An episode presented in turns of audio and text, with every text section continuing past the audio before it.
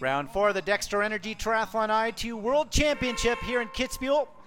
And unlike the men, a clean start for the women on Sunday. Kate Allen, her last time to race at home. She started in this beautiful lake 13 years ago, and there she is in the middle of a battle.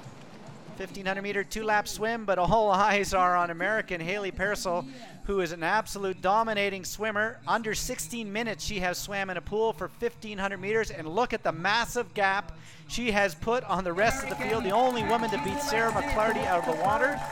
She is the standard for swimming unquestionably. And as the woman who, along with her brother, have won medals at the World Swim Championships, her brother Aaron, a three time Olympian with seven medals, including two golds. And there she is at the front of the bike. And it would take almost two and a half laps for the chase group to eventually catch the very talented U.S. athlete. But it, eventually they would all come together. And as the last stages of the eight lap, 40 kilometer bike ride would come together, well, break after break would be attempted. Nobody would be able to get off the bike with much of a lead.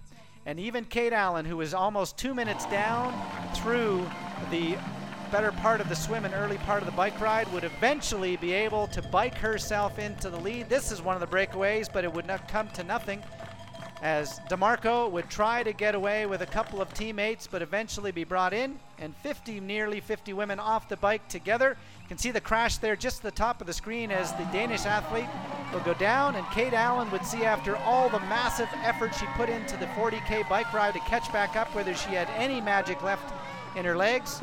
Thinking back to 2004 when she ran through everyone to win the gold medal in Athens, Emma Moffatt would take off pretty quickly, and Nicholas Spirig, the European champion from just a week before, would go with her. And there's the Danish athlete who went down in the crash. Not quite sure what damage was done, but it was into the guardrail with almost 50 women coming at the same time into the very crowded transition zone. And right away, Spirig, along with Jenkins, the 2008 world champion, and Emma Moffatt, the fittest woman in the world right now, would run together. But the day would eventually belong to Emma Moffatt as she would take the top of the podium and claim number one in the rankings again. An incredibly fast run. She would run away from all of the women on the 10 kilometer run. And this day would be dedicated to her grandmother who passed away over the weekend. Spirig would claim the silver medal just seven days after winning, winning the European Championship, still in full-time law school. And there's Hewitt and Kathy Tremblay coming in fourth across the line.